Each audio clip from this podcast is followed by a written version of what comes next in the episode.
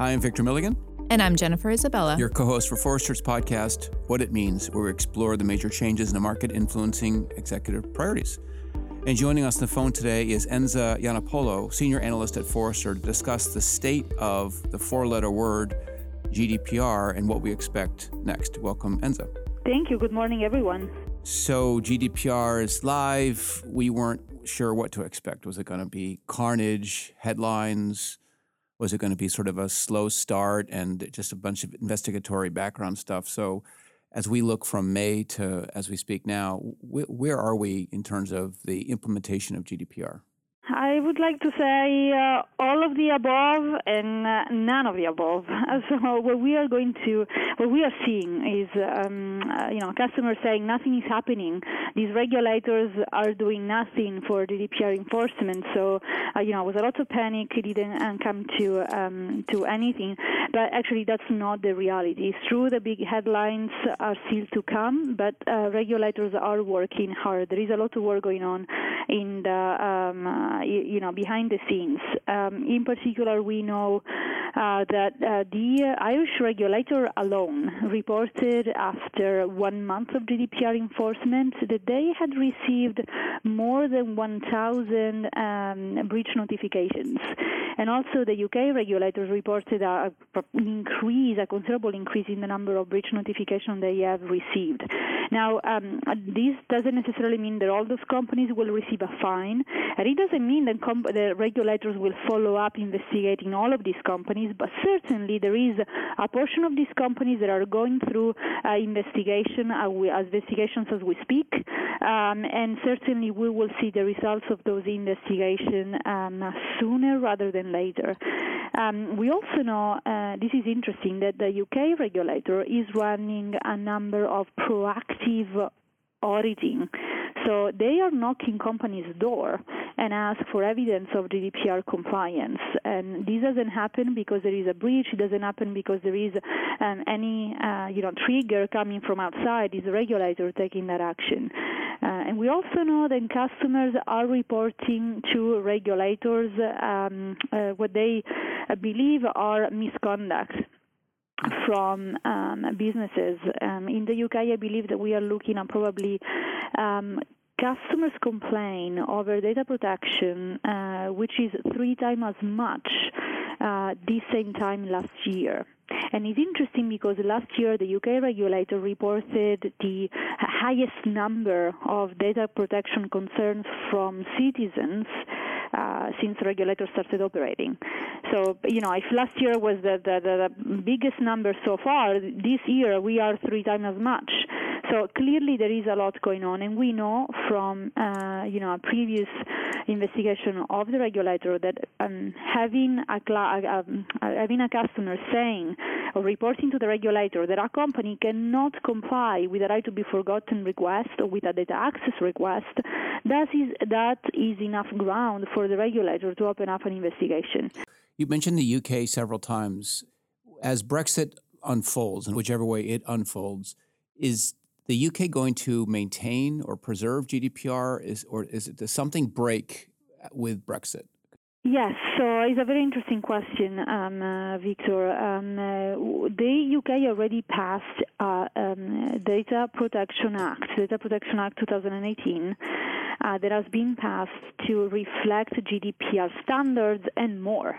In fact, the UK regulation at this point is the only one in Europe that has already, um, as part of it, the group action, which is a class action related to data protection uh, abuses. Now, um, as I said, the Data Protection Act in the UK is even stricter than GDPR in many ways, and that has been done, well, first of all, to make sure that this country has data protection, uh, data protection uh, beyond what happened with the Brexit, beyond the GDPR. They also have done that because, of course, now with Brexit, the UK will become a third country meaning that data from continental Europe, so personal data of citizens in, in continental Europe, cannot be freely transferred to the UK anymore. So companies in Europe, in Paris, in Italy, in Germany, that, for example, have a contract with a service provider that is based in the UK, and they uh, have sent the data um, to the, the data centers in the UK cannot do that freely unless the European Commission decides that the UK is an adequate country, meaning it provides a level of data protection that would feel uh, would make the um, the regulators in continental Europe feel comfortable that the UK has an, an adequate level of protection. But this is a political decision. I mean, it's it's really up to the Commission to decide if they want to make the UK adequate. But underneath that sits an economic question, I think, if I'm not mistaken, which is if the commission says no to that, what they've done is disadvantaged the UK tech sector or those that sort of work in the data data environment. If they say yes to that, they've sort of created a level playing field. But they actually could take steps that would which inherently advantaged EU-oriented sec- tech sector coming out of Germany, France, what have you. Is that did I read that right? That is one of the possible outcomes. I mean, as I said, this is a um, heavily political decision, and uh, uh, yeah, maybe one of the of the logics. And I would say this is not necessarily just the tech sector, because in reality, it means that if you are a company uh, selling, you know, whatever products you sell, and you are in Europe, if you want to keep the relationship with the, your provider of services in the UK, you most likely will need to comply with another framework. You will go through uncertainty. All of this as cost. So, uh, you know, and then it's not easy to change a strategy or to change a provider necessarily if you have been working with a provider for a number of years and that provider can, um, uh, you know, you are happy to keep using that provider. So what happens is, that that company in Europe will need to go through um, additional costs to make sure that that relationship is still in place. So it's true at the first glance you might say this is for the tech sector and it will be an advantage of European-based or continental European-based organization, but it might also play out that actually other um, firms in Europe, in continental Europe, uh, might be worse off if that adequacy is not given. Um, so let me ask you a question. You started this discussion talking about that there were a thousand notifications of breach in Ireland alone. Does this mean that there's a thousand possible hacking incidences in Ireland, and you know the measure is do they respond in 72 hours? But nonetheless, there was a thousand hacking incidences reported in Ireland. I is that correct? Um, uh, yes, it may be hacking. It might be, uh, you know, a breach due to uh, um, insider. So, is a user that has made a mistake. Is a user that is, mm, you know, that have bad intention. Um, it might be different cases, but uh, you know, it might be hacking, as you are, are uh, mentioning. Uh, what what actually tells me, which is interesting. Um, yes, there are all these breaches happening because companies are reporting. However, according to the GDPR, not all breaches need to be reported. Companies should report those breaches that can create potential risks to the privacy of the individual involved. So those are cases where data is not encrypted, where actually there is an expectation that yes, I mean there is something going on that really can impact the uh, the privacy of these individuals. So it's identity theft or um, other kind of, of um, potential risks. What it tells is that companies still need to be more educated around when they have to report. Because to me today it seems that all companies have just taken an approach which is I just report in any case, just to make sure. But that is not exactly what it should be done. And also, you know, for that I report because it's better to ever report it also means that you potentially trigger an investigation from a regulator, which is not uh, what you want to do unless it's actually the case. Uh, so it suggests there is a lot of education that still um, uh, needs to happen, even in Europe. Yeah, I think what strikes me is also sort of like a shout out to Chase Cunningham and Zero Trust, which is it's a heck of a volume for you know the the argument that you've already been breached, you just don't know it yet. I guess that sort of that data sort of supports it's true. that. Kind of, yeah, yeah, yeah. Mm-hmm. it's a true statement. So clearly, Enza GDPR is about the protection of European citizens, but what effect has the regulation had on on sort of global privacy um, regulation in either countries or states within the U.S.? Um, so this is uh, this is interesting. We have seen the um, uh, California Consumer Privacy Act uh, being passed recently. Um, we have also seen Brazil pass a data protection um, uh, regulation that, in many ways, um, looks like the GDPR. We know that Japan has committed to change uh, uh, its domestic data protection regulation to reflect some of the GDPR standards. We know that India is discussing uh, um, an update to existing data protection laws. So definitely, um, as we look outside of Europe, we can see that there is um, convergence of data protection regulation to reflect more and more of these GDPR standards. Um, and this has been also the consideration of multinational organizations that have started with a GDPR compliance program, and they and then they have said, look, we are seeing that in many other countries when we do, where we do business, uh, something similar is happening. They are going to pass legislation that is, um, you know, similar to GDPR. So they expanded the GDPR compliance program to be a more comprehensive global privacy program. Uh, and so what we see is actually GDPR becoming this sort of global standards and organization that uh, work globally uh, to take it really as the global standard. Yeah, and therefore readiness is a global question, right? That it's not just, you know, don't be myopic and and looking at privacy within a country or a set of countries, but take a step back and look at it from a global perspective. Well, just to jump in, I mean that's what I guess that's what alarms me a bit, which is it's sort of a fork in the road. You can say that GDPR is an EU question mm-hmm. and it's only really applicable when I operate in Europe. Or we can argue that privacy as a human right or data protection is a global question, and therefore it is na- the nature of my business. And I think people seemingly are taking fork left, not fork right, mm. the first one. Uh, yes, and also, um, you know, this is true even more if we, for a moment, forget about regulators and regulation and we look at um, uh, consumers' behaviors everywhere.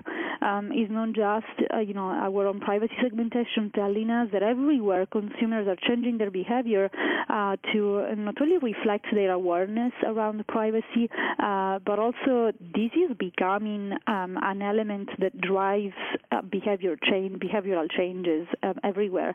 But I wanted to tell you a story that actually happened uh, um, shortly after May 25th, which was the date where GDPR enforcement started. Um, and I received a call from an organization that is based in the U.S. And these organizations have, you know, they, they believe that just a very small portion of the overall, um, uh, you, you, know, that, that all their customers, just one small portion was based in Europe. Everyone else was in the U.S. So for that reason, they didn't take GDPR too seriously because really they thought it's just probably 10%, 15% of our overall um, uh, consumer consumer base. So they didn't prepare for it. But um, after May 25th, shortly after, they started receiving a great amount of right to be forgotten and data access requests and they didn't know how to act. But the interesting part of that is actually they were receiving these requests not only by the 10% that was located in Europe, they were receiving these requests from their customers located in the US. And this is to say, and that was a decision for them, which became a business decision.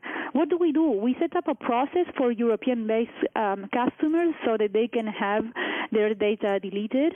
And we tell everyone else, hey, you're not based in Europe, so forget about it. Or simply we offer this possibility to everyone because all our customers are asking for it. And you know, the second option prevailed. They decided uh, this is coming from our customers. They are located in very different places, but it seems that they all want to have the level of transparency, control over their data, and they completely shifted the strategy. So from a company that has done few or nothing for GDPR to an organization that has decided I need to embrace this as a really uh, uh, a change agent, make some very important decision in the way I handle the personal data of my customers, and I don't care where they are located. I just do that because it's fair uh, to my own customers. And so that was an interesting example, and I have many more that actually followed. Uh, certainly, a similar um, a similar development in the fact that these customers are asking, and it's not enough to say, "Oh, very few are in Europe, so I don't really care." Uh, this is just for those few Europeans, but is not is not the case. And where are we in terms of readiness? Because you you obviously gave an example of one, but how are companies doing today in terms of being ready on a global scale? Uh, probably we are still looking at 30% of organizations globally uh, then report, uh, you know, being ready for GDPR. Um, um, but then there are there is another portion of organizations that are partially ready. Um, and to me, and this is a, a good amount of organization, definitely more than 30%, probably close to 50%, um, which is uh, um, our organization that uh, have just taken um, a few of these GDPR requirements. They have ticked some of the boxes, and they are clearly aware that they haven't done uh, the sort of uh, really holistic work that GDPR requires. They are not even sure about where the gaps are. Um, and but they are taking the, the, approach that we describe as a wait and see. So they know they have done few. They think is enough to respond to a first audit if that happens, but they clearly know that they have a, a lot of of, uh, um, of room uh, to uh, to cover. There is a long way to go, really, and they are waiting to see what regulators do, what their customers do before they take an action. But I would say that this is probably the condition that describes the most of organizations um, worldwide today. Yeah, I think there's a there's a funny aspect of timing because the GDPR readiness if you're just getting going, you're sitting in Q4, which for many companies is the time where they they drive the greatest growth in their company. And GDPR, at least at one level, complicates the methods of growing, growing the pipeline, growing the audience, that type of thing. So you do kind of wonder whether people held a bit the cards to find out what the playing field was really going to be like, to preserve what they could out of the Q4. And then next year, they're like, I'll jump in Q1, Q2 but my attention kind of goes more to the data governance piece, which I know we've talked about before, which is there's this long conversation in many markets about technical debt. There's this conversation about organizational inertia, which is sort of the lack of ability to change. But the other conversation about data debt hasn't been had as aggressively, mm. meaning the, the method people use to manage data is not really going to bring them to the modern times. Modern times meaning compliance with GDPR and whatever that means, but more so the ability to convert data to fuel, which is sort of that big promised land moment. So where are they, Enza, in terms of thinking of data governance, sort of in part as a as a GDPR question, but in part as this is the way I need to run my business going forward? It's an interesting question, um, Victor. And um, so there are organizations that, um, if they have looked at GDPR, if they have done some work around, um, you know, GDPR, which in many ways means having just a better understanding, a better control over the data uh, that you handle as an organization. Um, if they have done that, what I see clearly is that they now are pushing to create a unified approach that, that puts in the middle data lifecycle and then has security and privacy as part of that approach as well. So that you make sure that there are things that you can leverage across these three disciplines, and then you take care specifically of the, the, the things that belong to each of these disciplines. But they do see this as a unified approach. They understand that, uh, you know, if I want to exploit data in a certain way, I need to make sure that I'm doing everything I have to do from a security and from a privacy standpoint so that I can go ahead and really um, use data in a way that is going to create differentiation is going to create improvements in the way I engage with my customer, digital, whatever it is that they want to do. But if organization ever looked at data this way, and they are still looking in silos, thinking about, okay, this is security, so most likely things that I cannot do, or is a team that is going to tell me, no, you cannot do this, you cannot do that, and so you don't have idea of the risks. Similar, uh, you know, for privacy. Um, so there are organizations that still live in, and they have a very siloed approach where I trying to have a data governance strategy that doesn't have even clear objectives, because if I don't consider the risk, then I cannot even consider what really I can achieve from an exploitation standpoint. And clearly, their strategies are not mature, but they don't achieve the potential that they could, uh, simply because again they act in a way that doesn't consider the full picture. And most likely, when they put together a plan plan that they want to do something with the data they might be entering into uh, um, an agreement to sell the data to someone else or even pass the data forward because they want to achieve a certain outcome. There will be someone within their organization that at some point will say, oh no, you cannot do that. We have seen organizations where someone asks another team to delete all data And that team didn't have a better answer to say, well, yes, I will do. Or they keep doing things that are outside of the of the visibility of security and privacy. But again, these are all good recipe for disasters. So the reality is, if you don't have the risk-based approach uh, to your uh, you, you know to your data in general, if you don't consider the privacy and security perspective in a unified way, uh, then it's a very short-lived strategy that you're going to put together. Yeah, and, and sort of in the spirit of the world keeps spinning, we're early stages in artificial intelligence. We're early stages in more complex ecosystems driven or not by blockchain, all these other pieces that are inherently data hungry.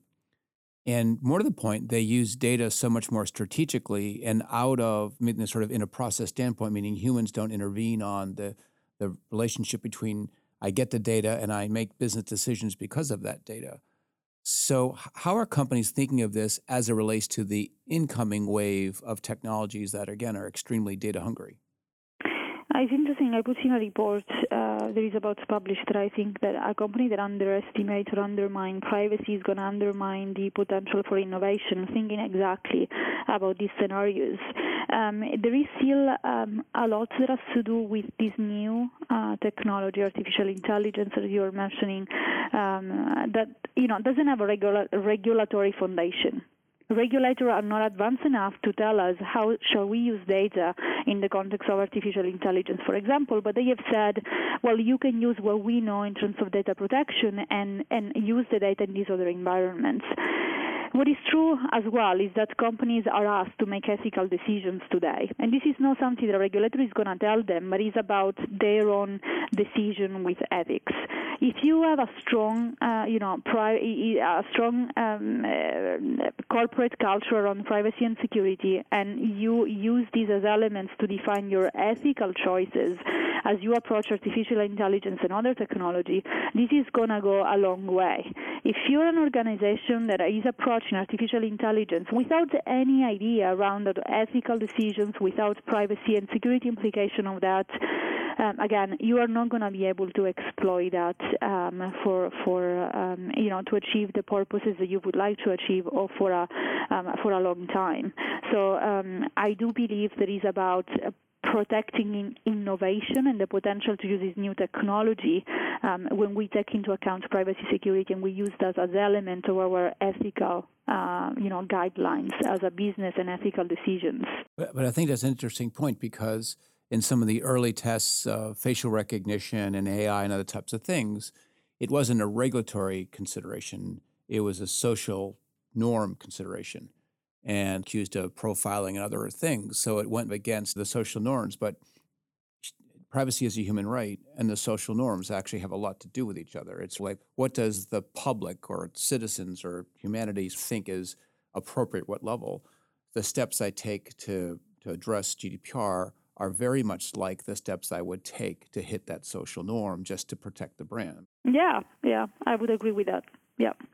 How are consumers sort of reacting to GDPR? How aware are they of this regulation, um, or how important is it to them?